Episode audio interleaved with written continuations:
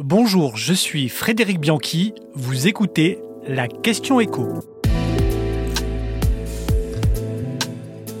La hausse du chômage signe-t-elle la fin de l'objectif du plein emploi? Et revoici la hausse du chômage. Elle ne nous avait pourtant pas manqué, n'était d'ailleurs même plus une préoccupation des Français. Mais depuis quelques mois, des organismes comme la Banque de France nous alertaient. Attention, il va repartir. Eh bien, c'est désormais le cas.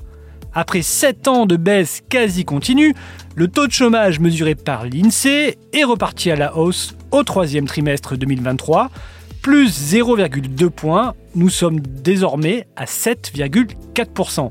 Cela représente tout de même 64 000 chômeurs de plus sur la période juillet-septembre. Alors plusieurs raisons expliquent ce rebond. D'abord, la crise inflationniste. Une consommation en berne, une croissance faiblarde, à peine 1%, et un climat des affaires morose marqué par une prudence peut-être excessive des entreprises, tant au niveau des embauches que des investissements.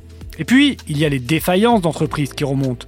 Toutes ces sociétés zombies artificiellement maintenues en vie par le quoi qu'il en coûte et les boucliers énergétiques finissent par mettre la clé sous la porte. On le voit depuis quelques mois avec l'hécatombe dans le prêt-à-porter, mais aussi dans la restauration rapide et l'immobilier.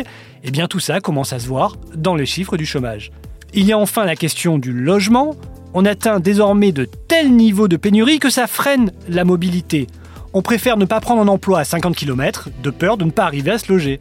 Alors est-ce que le plein emploi, on le rappelle, l'objectif numéro un d'Emmanuel Macron, est-il désormais mission impossible?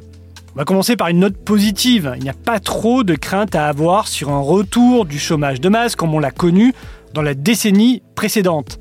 D'abord parce que les tensions de recrutement restent importantes, parce qu'il y a aussi davantage de démissions que de licenciements, et aussi parce que le reflux de l'inflation devrait entraîner une baisse des taux et donc relancer certains secteurs en souffrance. Le FMI anticipe d'ailleurs un taux de chômage à 6,7% en France à la fin du quinquennat, ce qui serait un niveau, on le rappelle, historiquement bas, mais ce n'est pas pour autant le plein emploi.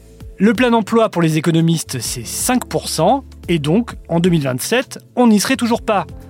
Du côté de Bercy, on considère que les réformes engagées, comme celles sur l'apprentissage, le lycée professionnel, le RSA, France Travail, vont dans le bon sens, mais ne suffiront pas à atteindre le plein emploi.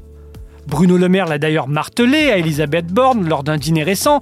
Il faut aller plus loin pour que notre système social soit plus attractif pour le travail et moins attractif pour ceux qui ne travaillent pas. Fin de citation.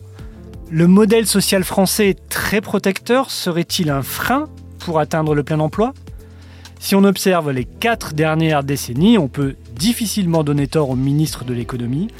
Reste à savoir si les Français accepteront de nouveaux tours de vis. Vous venez d'écouter la Question Écho, le podcast quotidien pour répondre à toutes les questions que vous vous posez sur l'actualité économique. Abonnez-vous sur votre plateforme préférée pour ne rien manquer et pourquoi pas nous laisser une note ou un commentaire. À bientôt